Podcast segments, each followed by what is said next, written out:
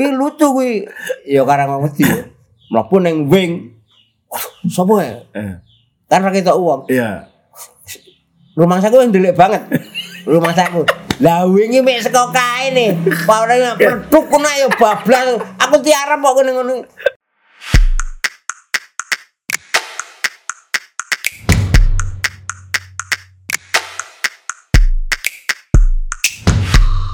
Halo, ketemu lagi dengan saya Putut EA, Kepala Sukmojo. Dan sore ini Prumojo bertamu di salah satu legenda lawak Jogja, Pak D Marwoto. Sugeng santen Pak D. Sugeng santen. Tambah tua itu tambah bersinar ya Pak D. Apa nih? Cahaya. Wah ya, karismanya memancar. Amin, bukannya bersinar yo. Ora metu-metu selama pandemi dadi saya kuning. Nek biasane kan blas-blasan. Enggak ada tanggapan sama sekali, Pak. Ya, daring lah cuman. Kadang-kadang daring. Ya, kan kurang ijeni kabeh yo. Terdampak. Tapi sehat kan, Pak ya? Alhamdulillah ya. Isih kadang-kadang sepeda juga. Tapi ya ora jauh, paling 20 kilo. Tuh, ini janji ini ngalor sih. Maksudnya? Pulangnya kan bonus. Kalau enggak. Oh. Terus iya. Iya masih lah yang ngomah. Pak D Marwoto ini asli Jogja ya? Asli ya, Pajeksan. Pajeksan rumah saya itu. Dulu kampungnya Pak D Marwoto itu menyenangkan. Serem. Itu yang namanya Palukses Yuswantoro itu, wah tenang Kang. Liwat Gunamu kan dia di Dagen. Tempatnya ada mau ke lewat kampung mau ke Gande itu lewat kampungnya. Lewat Gunamu rumah saku merinding ora tau ora mambu spiritus. Saya ya 2-3 tahun lah akrab dengan kampungnya Pak D Marwoto itu seminggu sekali lah. Gue telah minum-minum di Pajeksan. Oh di Gandean itu ya? Ya karena memang itu untuk konsumsi pemula kayaknya. Kalau yang sudah gak pemula 42% di alkoholnya. Iya di mana? Ya request ya. Jadi lain lah gitu. Itu kan. Tapi Pak D nggak pernah terus keluar rumah ikut. Itu dekat sekali ya rumahnya. Iya Pak ya, setelahnya nggak masuk dan minum yang jual itu kan dulu sering kumpul sama saya. Jojo itu sering karena dia juga KPJ lah, kelompok pengamen jalanan dulu ya, dia pemain gitar. Berarti Pak D Marwoto kecil di Pajeksan situ? Iya. Pajeksan itu teman-teman itu wilayah di apa Malioboro. Ya, tapi barat, ya barat Malioboro itu kan ada jalan beberapa jalan ke arah barat tuh salah satunya adalah Pajeksan dan dulu terkenal dengan minum-minuman beralkohol. Lapen.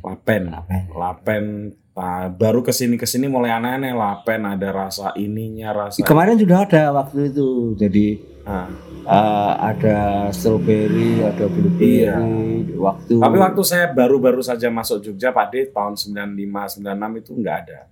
Itu tahun-tahun 99 tahun 2000. Iya. Tapi suka lapen juga? Enggak pernah saya. Enggak suka. Enggak.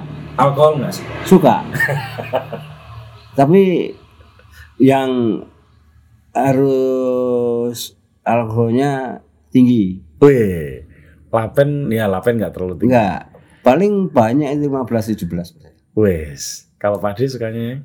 Ya minimal 42%. Wih. Whisky. Ya. Benson ya. Ya. Jadi apa alasannya? Apa? 2 sloki sudah tidur. Oh. Tapi kalau lapen itu nanti satu pecer itu nggak tidur. Oh biasanya hanya untuk tidur Pak D. Iya kalau situasi pikiran baru nggak itu jauh dari keluarga itu karena kita harus bekerja. Pak D. Ya. Jadi pelawak sejak kapan? Saya sejak 75-an lah. Oh saya belum lahir itu. Iya kan anak saya yang barep Novi itu kelahiran 72. Jadi begitu Oh malah enggak, malah sudah ini sudah hampir 80-an. Karena saya masih keliling di Ketoprak panggung. Terus itu waktu Novi sudah mulai usia sekolah, saya pulang. Di situ dekat Pak Gito Gati, dekat Bu Marsidah. Nah, saya sering diajak gitu. Sebelumnya enggak dagel berarti. Saya itu dulu pertama kali wayang kepro. Jadi dulu saya di daerah Pati itu melatih salto. Oh, daerah dekat saya. Iya, Rembang toh? Iya. Iya, makanya saya ngomongin kok Jogja medok. Apa ini endi lah? Ya betul. Apa ini endi? Oh, di daerah Pati. Pati Rembang itu. Pati Rembang Jono kan. Ipar sepupu saya kan dulu pembantu bupati di pembantu apa ya? Pedono. Betul, jadi betul di Demak Rembang. Oh, baru aja meninggal. Saya daerah Pantura itu saya melatih salto, flip-flop, pokoknya standen itu saya sampai toya di daerah sana itu. Terus mengamati, terus menjadi pemain serius, pemain bukan. Catur ya. Nah, catur itu maksudnya pakai obrolan. Oh iya, untuk pecono belajar. Kalau kesana kan nggak di detail kalau di panggung. Sekoe engko pokoke nang kene bojone Ki Arjo rebut, kae ora entuk. Itu kita mengembangkan. Nah, terus kita improvisasi. Itu habis itu jadi pemain istilahnya Sambalewa. Sambalewa itu bukan dagelan. Tapi dagel. Bukan dagelan tapi ya durmagati ya.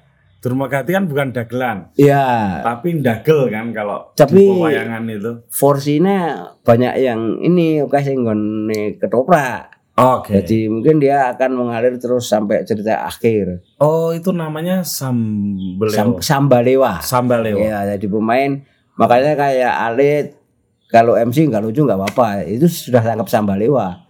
Tapi kalau dikasih brand lucu, dagelan, nah itu asam lambung naik. Oh gitu ya. Iya. Karena tanggung jawabnya harus lucu. Kalau di Ketoprak Umur itu almarhum Pak Eko DJ itu yang sering jadi pemain Sambalewa. Jadi lucu ya, syukur enggak sih, enggak apa-apa dan begituan tidak ada beban. Tapi kalau sudah pakai labelnya pelawak pasti ada beban.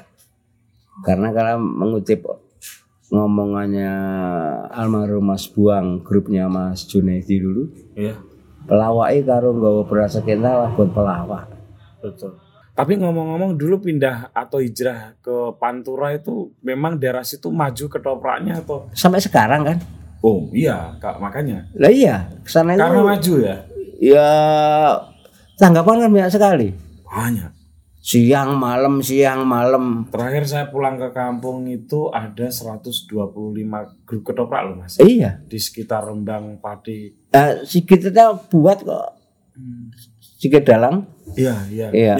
Itu buat ketoprak juga. Dia punya tim tanggapan ketoprak. Karena entah apa ya. Jadi sana itu mungkin orang punya hajat itu. Nah, nggak ketoprak itu prestisius. Iya. Kayaknya gitu. Benar. Kalau itu memang iya sih, Pak. Jadi termasuk jadi nilai tersendirilah. Status sosialnya itu terjaga gitu. Kalau di Jogja memang enggak? Enggak juga. Enggak ya. Landai-landai aja sih. Di Jogja memang agak enggak ini ya, enggak banyak ketoprak ya kalau saya lihat ya. Enggak banyak. Jadi kalau ada job itu ya nanti cuman jumputan itu, raurung gitu kayak, ya sebenarnya kayak musik-musik orkes Melayu kan juga begitu. Oh, itu rano pengendangnya juga sopo. Dulu katanya juga tobongan. Nah, ya itu di Pati itu saya tobongan, ya. Jadi ikut Darmudo, tobongan di sana, godaannya ya tanggapan itu. Godaan apa ya? Ya tanggapan kan. Pasti honornya tinggi tanggapan kan. Betul. Sehingga kalau enggak kenceng pikiran kita, tapi kendeng-kendeng gimana kalau itu sudah masalah uang. Iya, betul makanya. Ya, kadang-kadang kayak jadi biasanya ninggalin tobongan. Ah, itu lalu dipecat sama juragan kadang-kadang. Sampai ke daerah Jawa Timur, Pak De? Enggak. Iyalah. Mana aja kalau daerah Jawa Timur? Ya, kayak Mojokerto. Kalau saya kan sering dipanggil gabungan. Jadi dulu almarhum Pak Seswondo, almarhum Pak Seswondo, Pak Pujo Simoko itu ketoprak dari Tulungagung. Siswo Budoyo. Siswo Budoyo itu yang paling terkenal. Ah, terus Wahyu Budoyo itu kan sering manggil Pak Widaya, Bu Marsidah. Itu termasuk saya juga. Tapi belum sebagai dagelan. Sudah. Oh. Tapi kalau di Siswa Budaya saya punya spesifikasi jadi pendekar tua Ki Gadung Melati. Tapi pendekar tuanya sambil ngetoprak ndagel. Enggak, saya dulu bisa main koyak sama masih satu. Iya. Jadi tua satu itu kan sebelum ada YouTube jadi orang-orang kan jadi Pak D, kalau orang di ketoprakan itu kan kalau yang bisa salto itu biasanya memang bisa bela diri. Iya. Kalau enggak ya memang bisa lah main silat. Berarti jenengan jagoan ya? Oh, bukan jagoan. Iya, bukan jagoan. Ya ini pengalaman saya. Kalau orang di ketoprakan kalau dia bisa salto atau enggak pakai omongan dia hanya pokoknya berkelahi biasanya. Memang jagoan. Itu rumus dari siapa? Loh, saya mengamati. Loh, saya itu menjalani kok. Gimana toh? Saya itu menjalani. Jadi belum tentu karena kalau saya dulu pertama kali itu saat itu karena pokoknya siapa yang satu dapat tambahan lah. Kebetulan saya baru punya anak satu. Ini tambahannya ini. Bukan belajar saltonya. Otodidak di tempat peceren itu. Wah, berarti kan fisiknya juga harus bagus kan? Loh iya, dulu saya juga kecil badan saya. Tapi memang sebelumnya itu sering ikut bela diri tidak resmi. Jadi di mana-mana ya, itu ikut. Itu.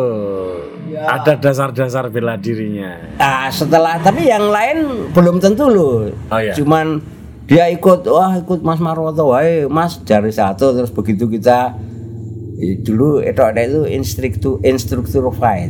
Oh, fighting. Sudah ada ya waktu itu ya. Iya. Jadi koreografer silat fight. Iya, nah, itu. Tempurnya. Ya. Karena dulu itu api-apian Pak D ya, kalau gelut ya. Ya, tapi kan anak-anak sekarang, anak-anak itu lebih berani lagi. Satu itu jatuhnya mengkurep blok gitu. Kalau dulu karena saya fisiknya kecil, saya terlalu banyak pertimbangan. Yang namanya acting itu kan pura-pura biar kelihatan sungguhan. Kalau anak sekarang enggak pukul kepalanya kayak belong plak-plok sekarang itu di Pati itu kan banyak. Ya. Kayak kalau film-film Thailand itu loh Pak D. Dipukul kayaknya pukul beneran itu. Kalau itu memang bener-bener pintar tuh. Ombak gitu. Nah, itu. Kan dari gerakannya kan hampir kayak gerakan tarian sama saja dengan silat itu. Tarian itu juga dibesut kalau saya loh ya, tapi yang lain mungkin tarian itu kan dibesut dari silat juga karena untuk mengelabui jangan dikira latihan silat. Nah, tapi lama kelamaan karena itu bagus. Mungkin terus dilestarikan. Mungkin ya, itu ya. Cuman ya apa ya asumsi saya aja ya. Makanya gerakannya seperti itu. Terus pulang balik ke Jogja karena apa Pak? Anak saya mulai sekolah. Oh, harus ngajarin anak sekolah atau gimana? Bukan ngajari, tapi kalau keliling kan cuma 2 bulan pindah. Nah, itu kan enggak selesai. Oke. Terus? Ya kalau pulang di rumah ya sudah nungguin anak. Iya, sambil cari kerjaan. Ya kalau malam dulu belum banyak orang ngamen di Malioboro, ngamen. Pak D termasuk orang yang awal-awal ngamen di Malioboro ya? Iya, dulu apa ya, masih dikoordinir gitu. Sampai gelandangan itu dikoordinir. Gandeng dikerjain. Enggak, soalnya gini, Mas Joko, adiknya Mas Anto Baret. Oke, Jakarta, kan Jakarta ya, Anto Baret. Itu kan dulu juga di situ di Malioboro. Oh. Adik saya, Mas Joko, saya Edi Sarwoko ya termasuk Jojo itu di Malioboro itu di sama Mas Joko itu dibuat nabung, tukang semir, nabung. Ya, ya. Tabungan ini nanti untuk membantu rekannya yang baru tertimpa musibah, satu ibunya sakit. Sama Mas Joko udah dibuat seperti itu. Oh, udah di manajemen gitu ya? Wong nek garuan itu turun yang kamar kabeh, Mas. Sing ngejak adikku, dadi aku bali tanggapan pulang sekolah tanggapan Pak Gito Gati, kamarku wis kebak. Ya udah cilik-cilik ya tukang semir ya. Pemulung ya pokoke teng kelasane ngono aku turu cakruk. Kok bisa ceritanya Pak D punya rumah di situ di Pajeksan? Itu kan rumahnya Simbah dulu. Ah. Tidak ya. Sembarang orang loh bisa punya rumah di situ kan? Iya karena mbah saya dulu centengnya Gusti Purwokusumo kan. Oh, centeng pengawal salah satu ini ya. Orang keraton lah ya. Kan itu wali kota pertama ya. Iya.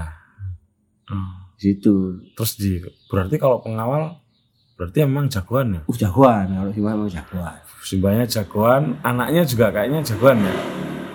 Om dan Pak D atau Pak L-nya. Anaknya siapa? Ya Simbah. Nah, Simbah itu perempuan ya. Oh. Ibu saya. Nah tadi yang om atau apa itu yang siapa? Yang dua om tadi itu Lek itu? Bukan. Itu bukan Lek ya? Bukan. Yang namanya agak-agak berbau tadi itu Budoyo itu. Mbah. Oh siapa namanya? Mbah Arjo Asma Kalimin. Oke. Yang adiknya itu namanya Arjo Kodoh. Kodoh itu maksudnya ini ya, apa? Keras ya. Iya, Kodoh itu kan. Kodoh itu apa ya? Karena muni simbu pendek kleru ya. Jadi oh itu Mbah. Oh bukan paman. Bukan. Mbah. Oh. Jadi yang mbahnya yang Arjo Kodoh itu. Ah, itu Arjo Kodoh itu mbah saya. Lalu Asma Kalimin itu Mbah D. Kakaknya Mbak Arjo Kodoh. Berarti dua-duanya memang jagoan. Ya jagoan. Pantesan hidupnya di Pajeksan. Itu tadi. Tapi kan begitu keadaan sulit, saya sudah meninggalkan Pajeksan ikut Ketoprak Gelingan. Sudah dari panggung ke panggung. Itu darah seninya mengalir dari mana? Bapak ibu. Memang Ketoprak. Seniman panggung. Iya. Ketoprakan atau wayang wong? Ketoprak. Jadi karena golek gawean angel ya semelo ketoprak sing syarate mek kudu temen aja keset gitu kan. Iya. Ya larinya ke situ. Nyun sewu ya Pak D ya. Kalau di panggung kan terkesan ini. Pak D Marwoto itu kan beling gitu ya. Sebetulnya memang beling enggak ya? Enggak ya? Saya itu rata kerengan loh Mas. Enggak kan apa keras terus sarkas. Oh, iya kan kalau di panggung kan kayak gitu kan. Itu kan cangkul. Iya.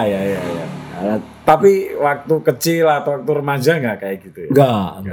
Enggak pernah pasor, baik hati. Enggak ya wajar lah orang pasor.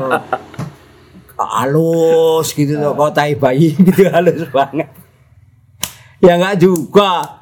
Biasa teman. Saya orangnya apa ya istilah itu dergil gitu loh. Dergil. Heeh, jadi apa ya? Makanya saya di koperasi rasa ingin taunya besar tergil itu ya. Saya itu di koperasi punya label koperasi inggatan karena sering minggat. Makanya dulu koperasi itu kalau mau ikut majikan ya. Kalau ini bagus itu biasanya diutangi uang untuk mengikat. Jadi nek kowe lunga aku tuh bayar utang. Oh gitu. Saya enggak pernah utang. Wong sapepete kentekan duit ya engko padane mau ke kroya itu ngamen. Saya enggak pernah utang, nek minggat men gampang. Dari kancane do nggawa lemari, buat lemari saya main nggo ransel tentara itu. Pengalaman dari panggung ke panggungnya itu terus kemudian memutuskan untuk udahlah pulang sekarang di Jogja menetap gitu. Ya. Itu karena anak itu tadi ya? Pertama kali karena anak. Jadi dipicu oleh anak. Terus kita melihat peta tuh. Jadi saya dulu di sini kalau ngelawak dikira bahannya baru. Padahal itu bahan dari Jawa Timur, dari Jawa Barat, dari Banyumas, Pantura. Oh, wih, anyar-anyar. Tapi kalau saya berangkat ke sana pakai Mataram, Jogja. Ya pandai-pandainya kita lah, pinter-pinter. Soalnya nyekolah kamar nyambut gawe. Ngamen, nanti nek awan tuh aku parkir nang gandean kuwi. Oh, semua jenis pekerjaan ya, Pak De? Weh, saya itu pokoknya apa-apa tak nyangi. Sampai nggambar itu mergo entuk. Ora ketame kertas sama konte lho. Iya. Itu tak lakoni. Oh, berarti ya serba bisa ya? Ya kepepet. Ora bakat, tapi kepepet. Ya, tapi kalau melukis itu kalau enggak bisa ya enggak bisa bener. Bukan, maksudnya gini, kabeh itu nganggo teknik lah. Iya, iya. Tak dam. Oh, dam itu mirip blat ya? Oh, dam itu kotak-kotak itu, kayak nek dhisik buku cacah gori lho. Iya, iya, iya. Skala lho jenenge. Skala. Soe banget enggak dengar. Oh, ya tenan lah. Iya, iya di skala. Di skala iki ngene, itu. Aku ora ketang mek entuk rokok ya tak nyangi.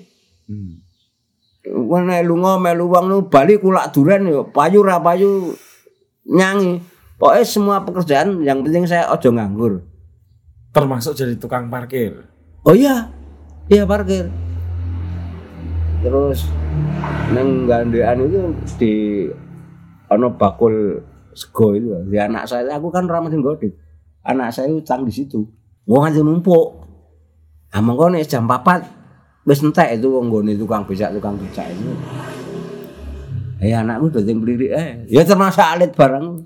Oh ya, iya, alit ngalami saat-saat. Oh, ngalami, jadi sebab peringas tak lain. Kau naik wes 5.000 jumlahnya utangnya kamu udah 5.000 itu, ya surapopo. Lah bakulnya kan ya sape sama kayak dulur sama anggon saya. Tapi pada waktu itu waktu berkesenian gitu ya. Pilihannya waktu itu ya ini menjalani hidup atau memang udah punya pengangen-angen suatu saat pasti bisa kok sukses ini. Aku ngalir wae, Mas. Oh, oke. Okay. Ini nek simbah kan samu barang pakaryan sing diantepi iki mareki. Nah, segala sesuatu yang ditekuni itu akan membuat perut kenyang, maksudnya tadi. Jadi ya tetep kudu ditekuni. Aja separuh-separuh nek. Sing penting aja nganggur. Nah, terus waktu sering manggung di Jogja, dikenal sebagai pelawak. Di Jogja waktu itu siapa pelawak-pelawak yang sudah terkenal tadi? Waktu itu almarhum Pak Ngabdul, Pak Arjo Gepeng, Pak Tarsono, Mbah Ni Serunjang itu, Bapak Ni Mas Daryati yang senior, Mbah Panggung, Pak Gito Gati. Pak Gito Gati, ya? Wah sudah berkibar. Makanya, kalau di Pantura kan yang dikenal itu Pak Gito Gati ya. Oh sama. Oh ya kalau ya, di anu kan multi talent juga. Beliau berdua kan juga dalang ya. Ngetoprak. Pak Gati serius ngetoprak ya iso. Pernah lama ya, bersama beliau berdua. Oh iya, begitu saya pulang itu diambil beliau. Saya termasuk anak mas. Ya. Kira-kira apa, Pak De? Ini kan maestro juga nih Mbah Gito Gati ini ya. Kenapa kok terpesona dan mengambil Pak De? Nah, dia tahu cara kerja saya. Apa yang membedakan Pak De dengan yang lain? Saya lebih lama jam terbangnya. Mungkin teman-teman Jogja sebelum ada ini loh, medsos ya. Iya. Enggak tahu Pantura itu gimana, saya udah. gitu. Terus saya juga mengerjakan apa semua yang di panggung saya bisa. Lighting, sound, itu bisa. Saya sampai buat satu panggung itu kita buat istilahnya kalau dulu scatterboard. Jadi kan satu panggung kan cuma di meja kita sedikit buatan itu. Iya. Itu buat sendiri ya. Ya berarti serba bisa Pak De. Terus buat art kebernya maksudnya. Bukan. Apanya? Artnya kalau kebernya kan sudah dia sudah punya. Kalau bisa kita buat candi Prambanan. Borobudur. Maksudnya di ininya ya. Seni instalasinya. Instalasi panggungnya gunung, ya. Watu-watu biasanya. Watu-watu. Ya. Tapi saya lebih ke teknis yang gridnya agak tinggi sedikit, misal panah, dipanasi satu, terus jadi 5 gitu. Di tengah nanti dikasih kayak petasan kembang api. Kembang api. Terus jadi 5. Itu terus. Caranya gimana Pak? Ya pakai strum. Bahaya juga ya. Iya. Berarti itu pas panah itu digeret gitu ya? Kan nanti sudah lain tekniknya. Begitu dipanah itu blackout. Tinggal panahnya yang keluar. Bukan panah yang pakai bambu. Itu nganggo rodo kerdus apa triplek biasanya. Triplek itu tumpuk-tumpuk itu tengah itu kan ini sing plus mine dientokke jopo iki. Plus min gathuk tes itu kalau game namanya game buat seni itu kan mudah terbakar. Jadi buat petasan di setrum ngono iso aku. Termasuk kalau perang sudah mulai ada petasan dor gitu ya. Kalau Mas Jenar. Itu kalau Sosro Biro itu ngantem. Iya. Dor mesti pas. Soalnya saya pakai strum. Terus ini lakon mangir pas dijedolke gitu ya kan? Iya. Dor. Sampai orang dilempar matanya kena gladi. Kalau itu belum tahu saya. Belum. Soalnya ini neng TV dilarang. Kenapa? Sadis. Nggak boleh. Banyak saya buat seperti itu lalu. Ya bangsa itu instalasi yang kira-kira ora saben wong iso itu. Jadi sering dipakai di situ.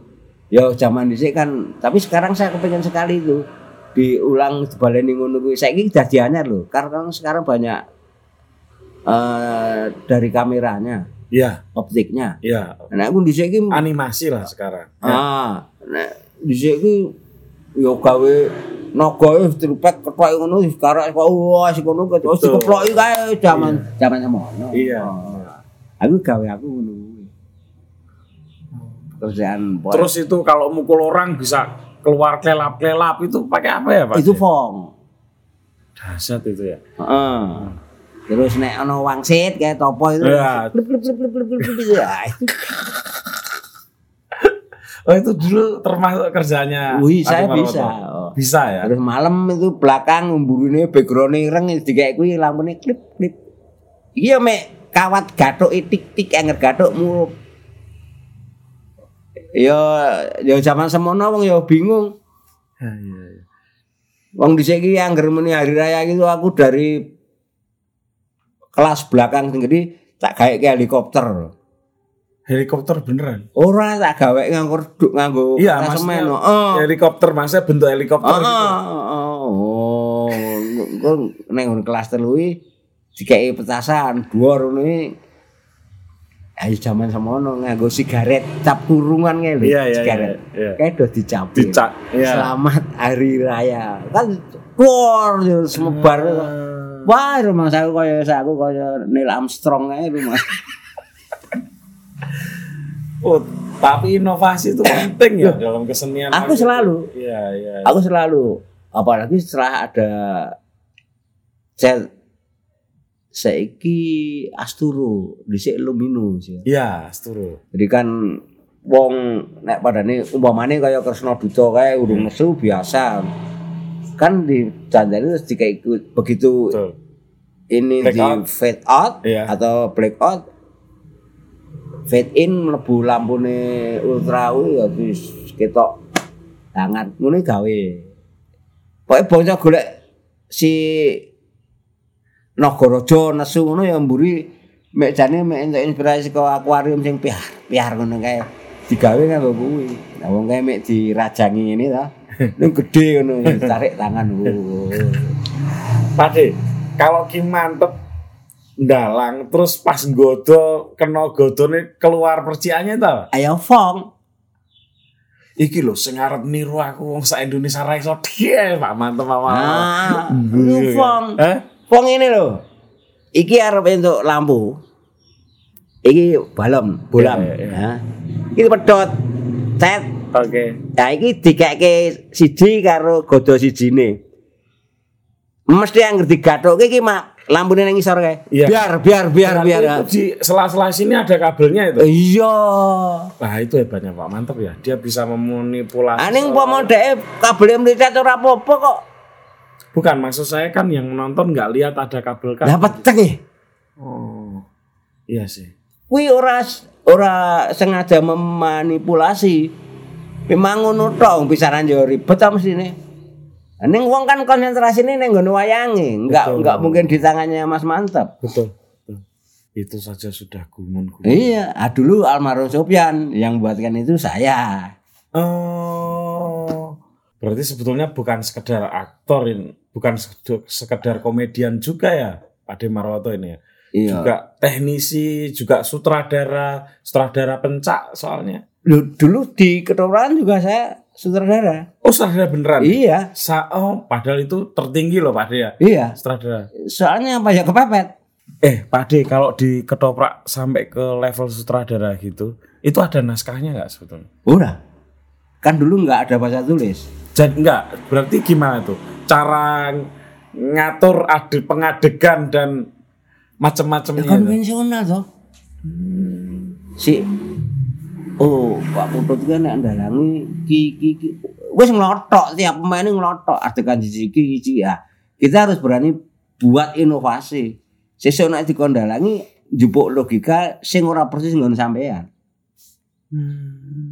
Ya kadang-kadang bergejolak, oh biasa orang ini. Tapi ya kita harus berani ya. Dengan alasan Yowani sampai ke level sutradara ya Pak D ya. Iya. Di Jogja juga sudah sampai ke level sutradara dulu. Karena kesibukan ya. Ya. Orang mungkin. Nggak mungkin. Ya. Sudah terlalu laris lah. Iya. Ya kesibukan ya latihan bareng urung mesti anu. Mas Didi gawe neng anu mana bolak semuri apa saiki apa sini? Oh. Sumantir Arjo Kodoh. Iya PKKH sekarang. Dulu pernah budaya. Gawe saat ini Baja Hitam barang. Iya aku. Iya. Saya yang buat ceritanya saya. Beberapa kali. Malah jenenge saiki kok ora iso salto, dite kali ora salto. Lu jujur wae. Katur sikune dhisik iki ora mikir kok. Kalau di tempat saya dulu latihannya yang masih muda-muda itu di sungai Pak De biasanya. Di sungai dulu berlatihnya. Anak buah iki ana sing Rembang. Nggih.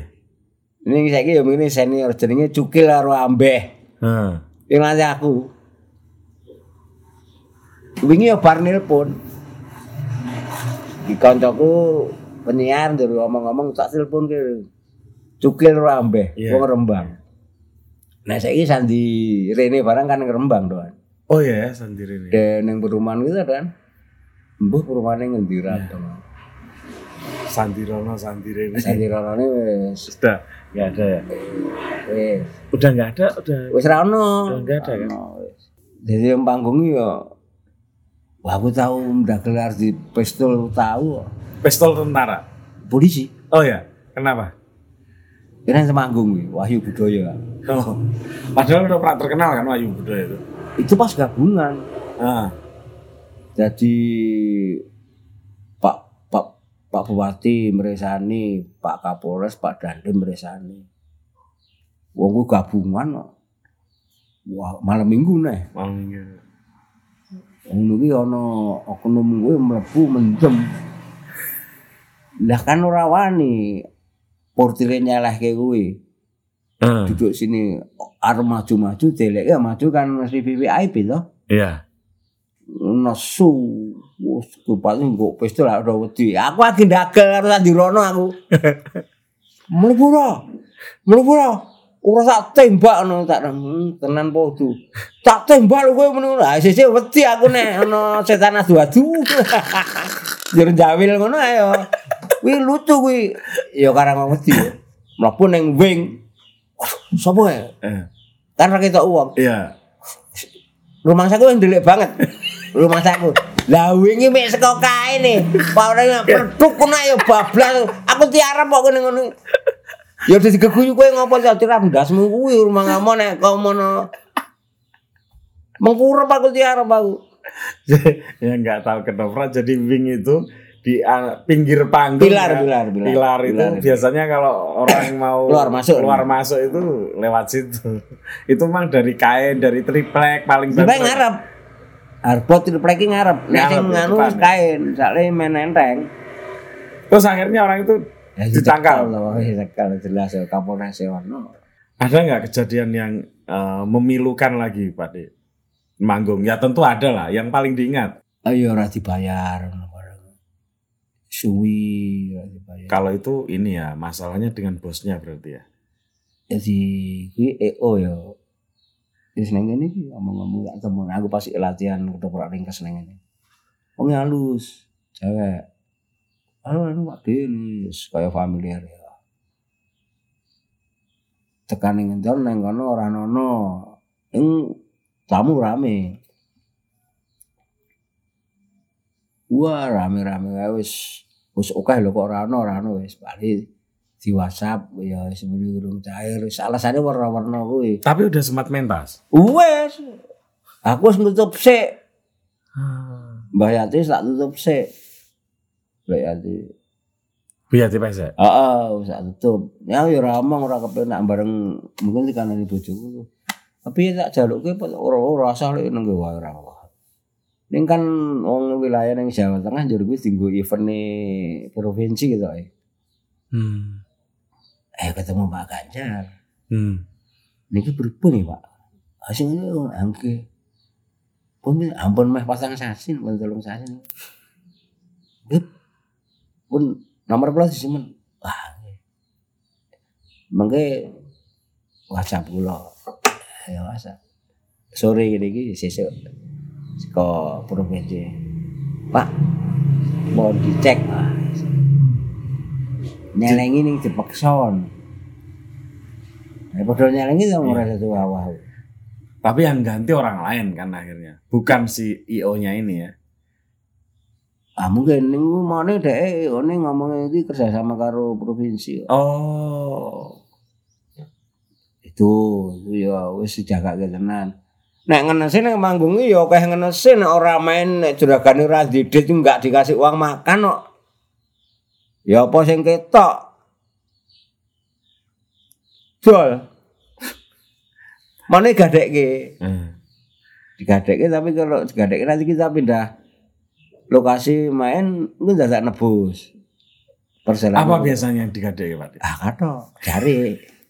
Makanya saya tetap sak konco, sak kulita sama Bapak Isrundeng, almarhum Budi Jebuk, terus ini Bagong Setiosno RR ini bisa kerap-kerap karo izin. Karena mudah untuk digadaikan. Jin ki ora entuk digadeke nek jin. Oh justru dinggo terus, engko nek espliket kae terus di PP. Lah terus yang paling digadekan apa? Jare ya kathok sing katun-katun itu. Oh. Zaman dulu kan isih juragere jelu. Nah, Pak D Marwoto merasa ini saatnya terberkahi berkarir di dunia dagelan itu di tahun-tahun berapa? Ketoprak Plesetan. Ketoprak Plesetan ya. Mulai dari itu ceritanya Ketoprak Plesetan itu gimana sih Pak? Ceritanya dulu ada. Tadinya ketoprak serius. Ya. Suatu ketika almarhum Romo Handung Kusudiarsono itu mempunyai ide itu dari rohnya Plesetan ya beliau itu yang itu beliau ngendikan sesuk nglakoni jaman laluan mawon Mas. Dia memilih.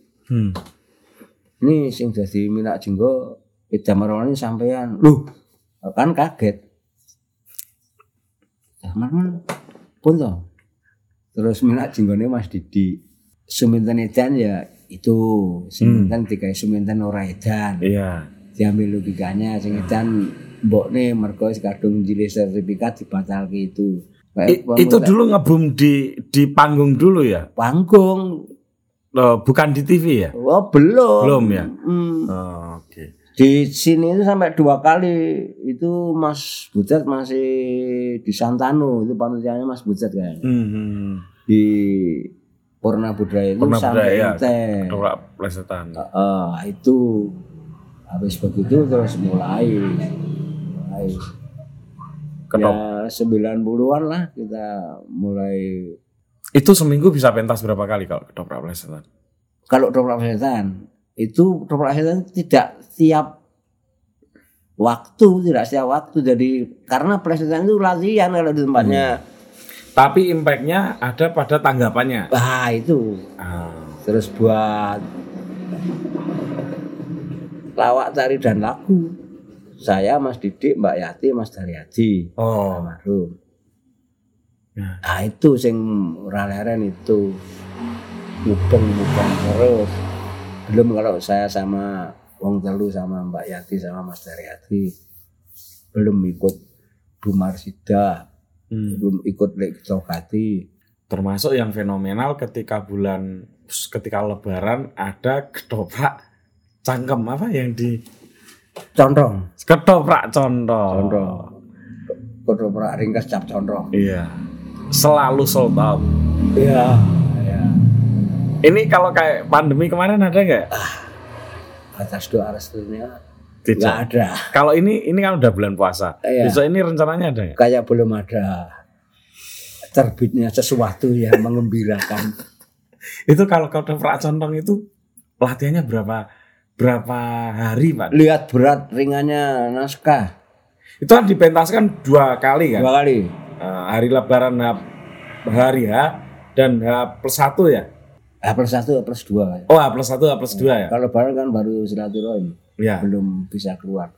Itu seminggu aja udah habis seperti ya.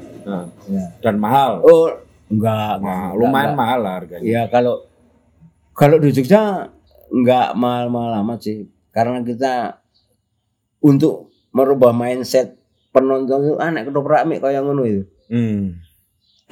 Ya cuman kelihatan rada prestisius lah kita lingregane ning ora larang. Iya, kalau lesehan itu mik 20.000 kok.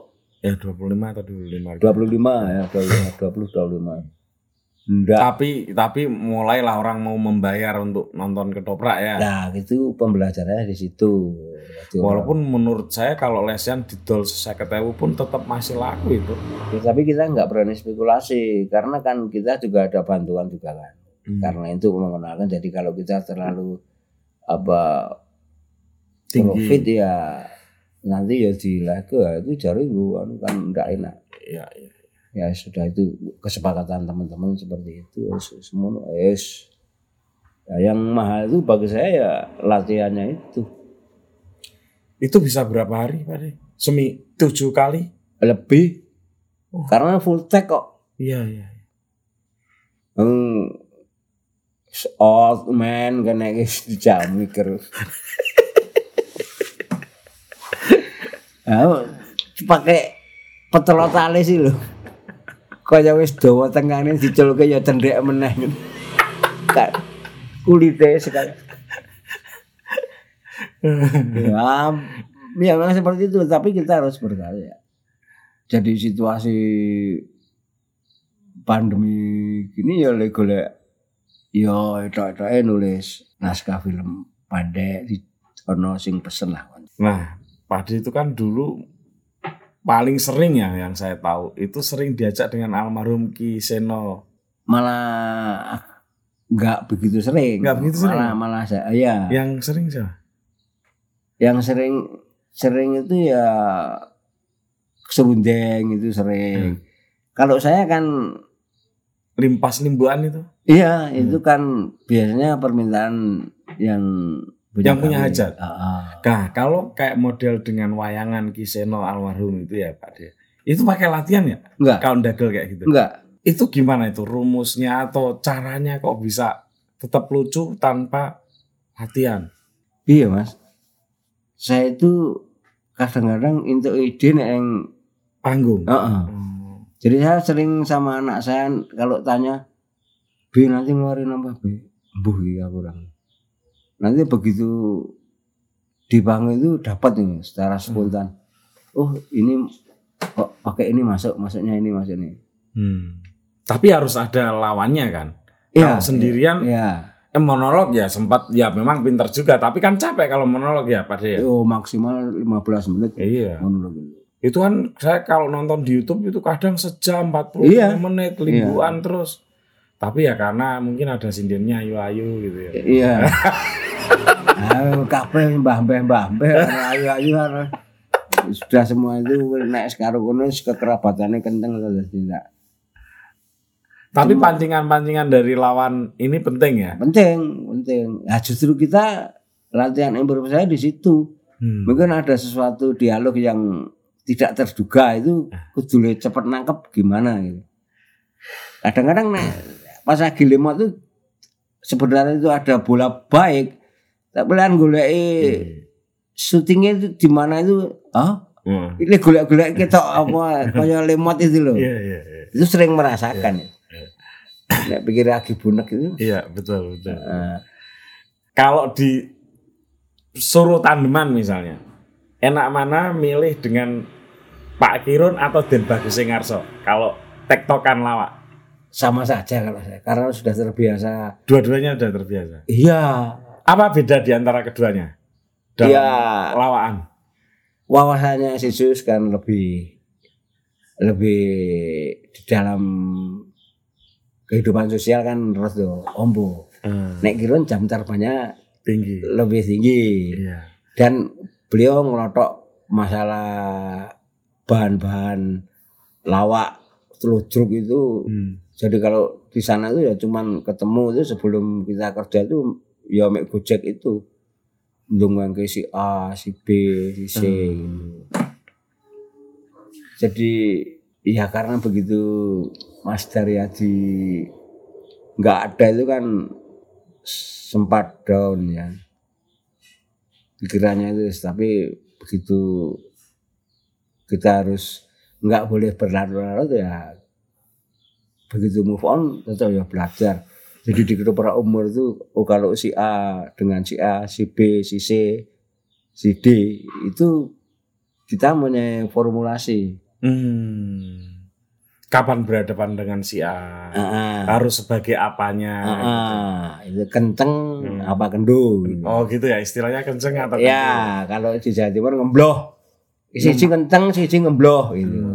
Ngembloh itu Bagong. Padahal Bagong nyaseno, itu kenceng. Iya. Ikan harus jeli di situ. Itu biasanya deal-dealan dulu sebelum naik. Aku engko bagian ngembloh. Oh kita udah tahu. Udah tahu ya. Ya satu misalnya ketemu Mas Desi. Oh Mas Desi seperti ini. Oh Mas Tarsan seperti ini. Gak usah diobrolin udah langsung. Udah. Oh, gitu. Cuman kalau ada misi nanti kita persilahkan. Satu misal kita main perusahaan gendeng apa perusahaan minuman apa misi visinya diomong kayak aki dirembung. Sing ora ketok tempelan gitu. Meskipun jauh templean gitu, ini kan isi ono rambatan nih, masih ada pengantar untuk memasukkan visi misi ini. Terus makin sepuh ini Pak De, jam terbang makin tinggi. Ndagel itu makin menguras energi atau makin ringan? Menguras. Maka saya katakan kalau di Indonesia kita, aku tekan Jakarta meloro untu. Kenapa? Lah kita cari bahan. Yang lain sudah punya tandem. Triogam wis duwe. Cak lontong Akbar. Lah saya itu gonta-ganti terus. Nek Pak Susilo bisa karo Susilo. Nggih. Wong sak kamar kuwi iso. Ini nek entuk sing bintang tamu. Kemepir langsung. Aku metu. Saya loro ndu ya. Gitu ya. Heeh, angger iki entuk sama Pak Enggi Suleman almarhum. Enggi Suleman. Ah, beliau kan pemain teater. Ya, ya, sinetron. Piye sing arep dianu kuwi? Ya soal layan. Apa itu soalnya? Ya yo aku nyambut gawe dhewe. Iya, tapi tidak mengurangi porsi beliau. Jadi kita harus memberi peluang untuk beliau ngomong. Tuh. Banyaklah saya kalau sama, nah saya berusaha sekuat mungkin orang mengulang bahan. Ya itu yang marai bumet ya itu. Apalagi sekarang. Sekarang ketika itu, YouTube ada ya. Ah iya. Kalau sekarang kita mengeluarkan begini, nanti kebetulan besok lain hari dikeluarkan orang yang lebih terkenal. Besok saya ngeluarin lagi saya dikira niru padahal itu bahasa. Betul. Itu sangat menguras energi. Atau ya kalau dulu nggak ada YouTube kan misalnya satu dagelan ini dipakai ke beberapa tempat kan nggak ada masalah. Nggak masalah. Mau audiensnya beda-beda ya. Purworejo njur saiki main nang Klaten sik wingi wae. Nganget istilahnya. Nganget jangan. Wis iku ndak apa-apa. Jadi pelawak itu juga ada stresnya ya Pak ya. Jadi pelawak sing penyakit enteng. Betul sih. Berat semua. Ya tapi itu jangan jadi kesimpulan loh Pak De. Bukan. Saya cuma tanya kok. Karena apa? Kita melanjut 1, 2, 3, 4. Enggak berhasil. Bumerang itu. Kena kesini. Iyalah. Ya buat teman-teman ya tolong kalau ada pelawak lagi tampil ya setidaknya pura-pura tertawa lah. Ya kebayang bebannya ya Pak De ya. Wah, diatur. Anyep. Jangan ngon kene iki angger semune ngono gendong kulkas. Gendong kulkas. Ah wong Yogyakarta kejam. Ya enggak, memang penonton itu mempunyai hak veto yang tinggi. Sekarang saya ndak lucu lucu suatu ketika lucu mergo aku nang omah ndek masalah pribadi ya. Anake loro, bojone loro, barpadu. Engko ora lucu. Itu mesti wis ora lucu. Saiki ora lucu. Marwoto ora lucu. Padahal ya dari 10 pentas mungkin hanya satu kali enggak lucu. Iya. Mula pandemane adele nyem-nyemati dheke almarhum Kang Abdur. Ya. Nek main rada ora sukses tuh. Semono wae. Piye kan? Ya ora piye-piye. Dek ngundang aku ora tau urus aku len dagang dhisik. Aku len lucu. Harus pandai menghibur diri. Iya. Kalau di Jogja sekarang ini Pak De, generasi komedian atau pelawak kualitasnya makin bagus atau makin menurun? Enggak landai lah ya. Ini untuk mengatakan nggak makin bagus. Bahasanya landai. Kita amang ya Mas. Dhisik almarhum Gareng Rakasiwi itu nek main ditulis. Aku juga tak tulis. Sekarang main yang Kepatihan bahane. Kan biasanya terus sekali sesuk ditanggap sukses loh. Sesuk meneh ya kuwi meneh. Akhirnya ajane wis bunek awake dhewe.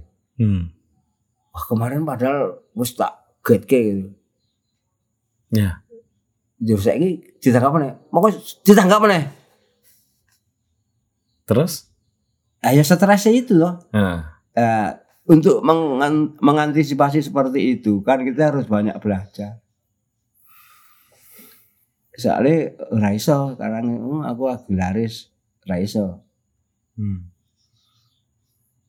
Itu sangat penting. Aku soalnya melu ngrasake. Melu ngelakoni.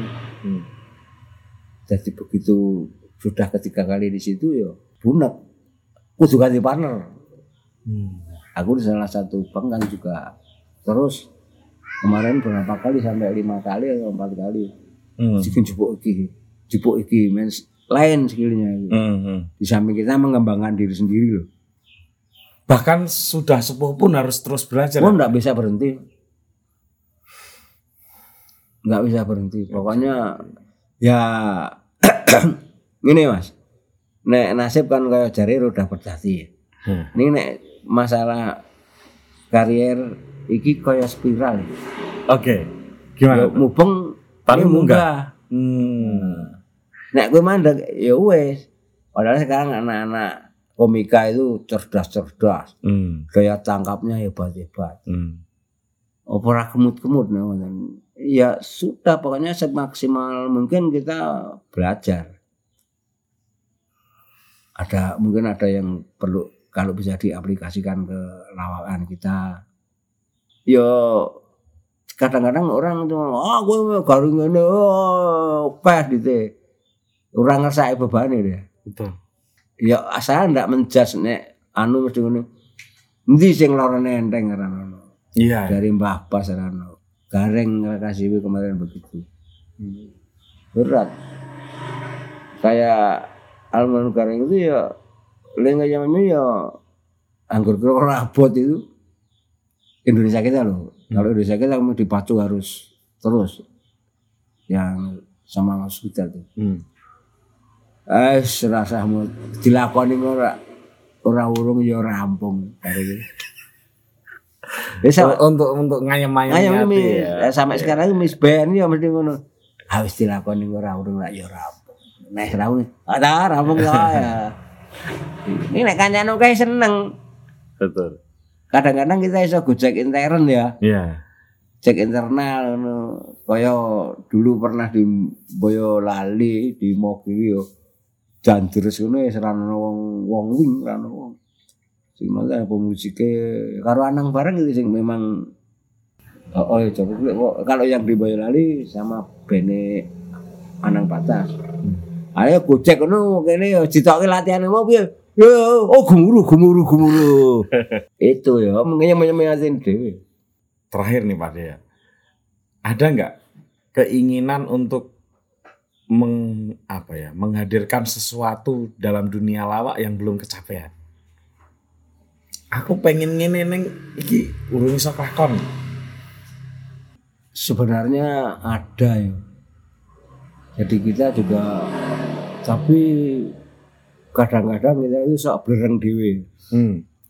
Apa sih yang enggak bisa dilakukan oleh lawak? Cuman kadang-kadang kan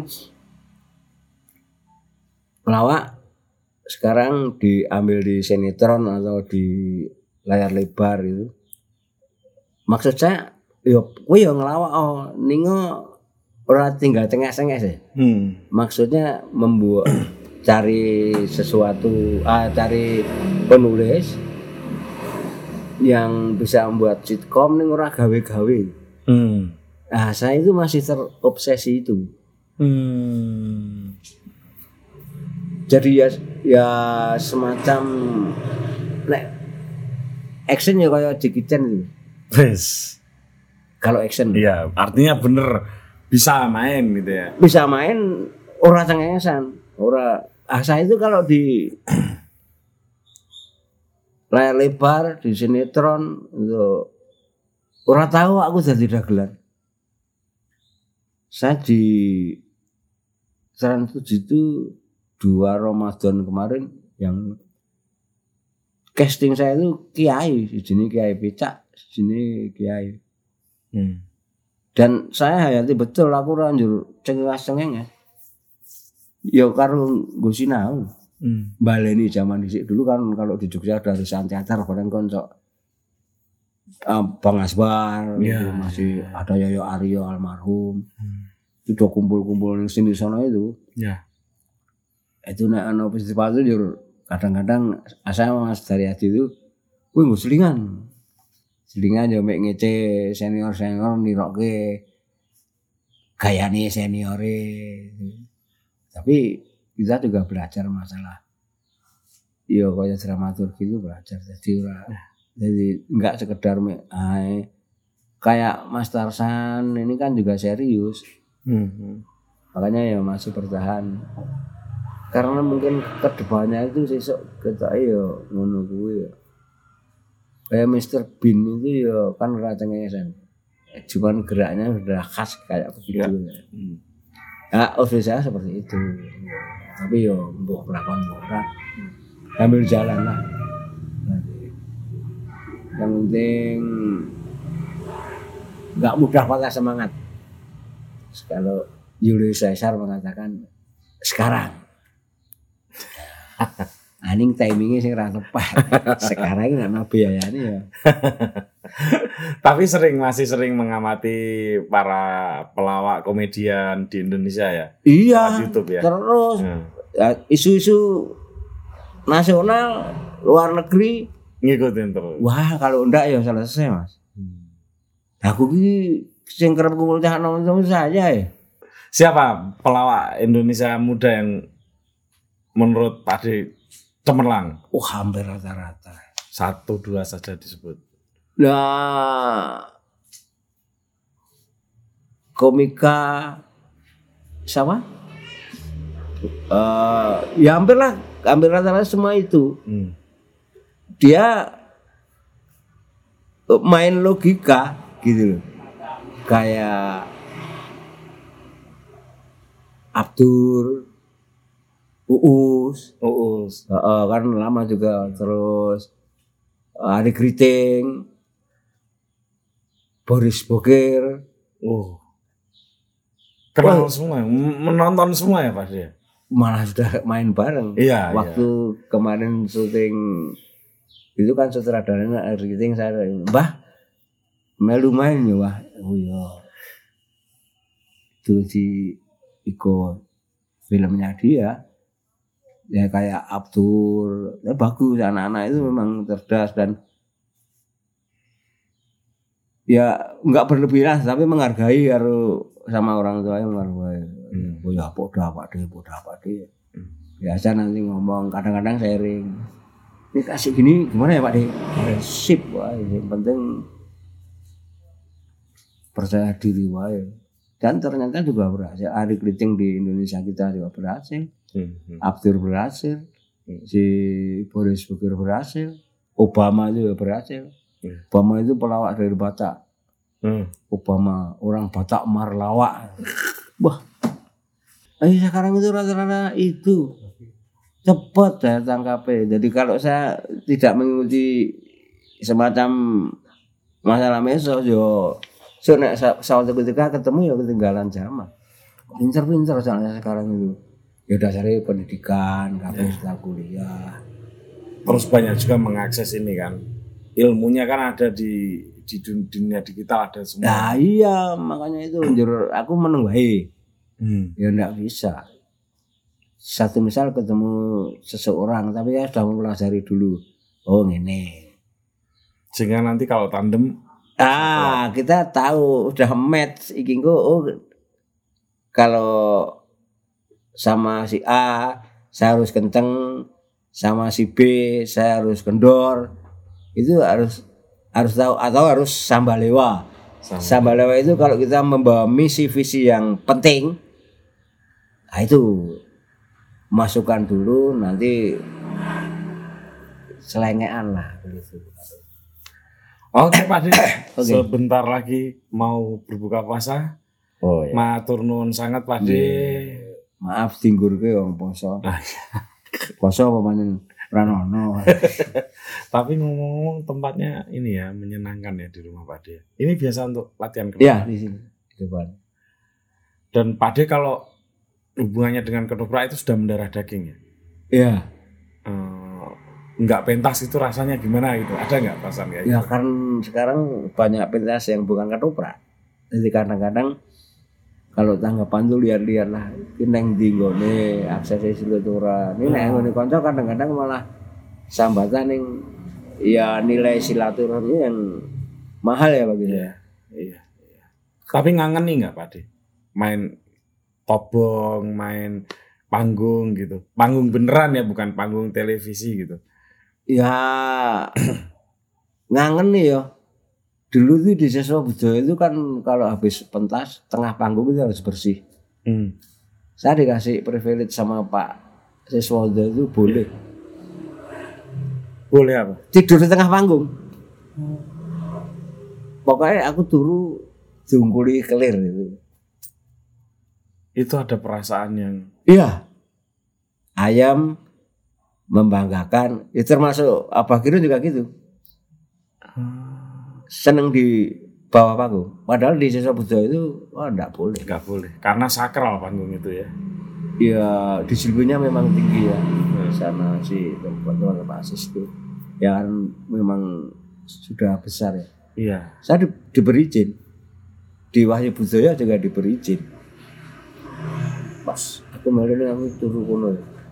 Siswo Budoyo itu dahsyat. Wah, ya namanya. Sekarang tinggal kemarin baru aja bintangnya apa 10 harian atau 15 harian ini meninggal satu namanya Pak Yati Surabaya ya masih komunikasi dulu waktu kan sering kumpul namanya Abah Kirun seniman Lotruk, seniman Ketoprak, seniman Wayang Luwong. Pak Kirun itu juga termasuk ini ya ikut mempersatukan banyak seniman ya.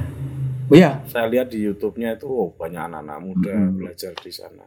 Termasuk Percil itu kan 10 tahun di sana. Iya. Percil, Hengki, Hengkinya Sandirono itu kan di sana. Yudo. Nah. Kan di sana. Iya. Nggih, mon, matur. Nggih, matur nuwun sanget. Wis, pokoke sing penting sehat. Amin, amin, amin, amin, amin, amin. Gitu, teman-teman, sampai ketemu lagi. Kita bertamu seru di tempat para maestro selanjutnya.